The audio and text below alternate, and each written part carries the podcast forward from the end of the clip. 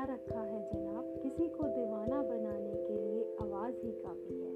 नमस्ते सत्याकाल आदाब।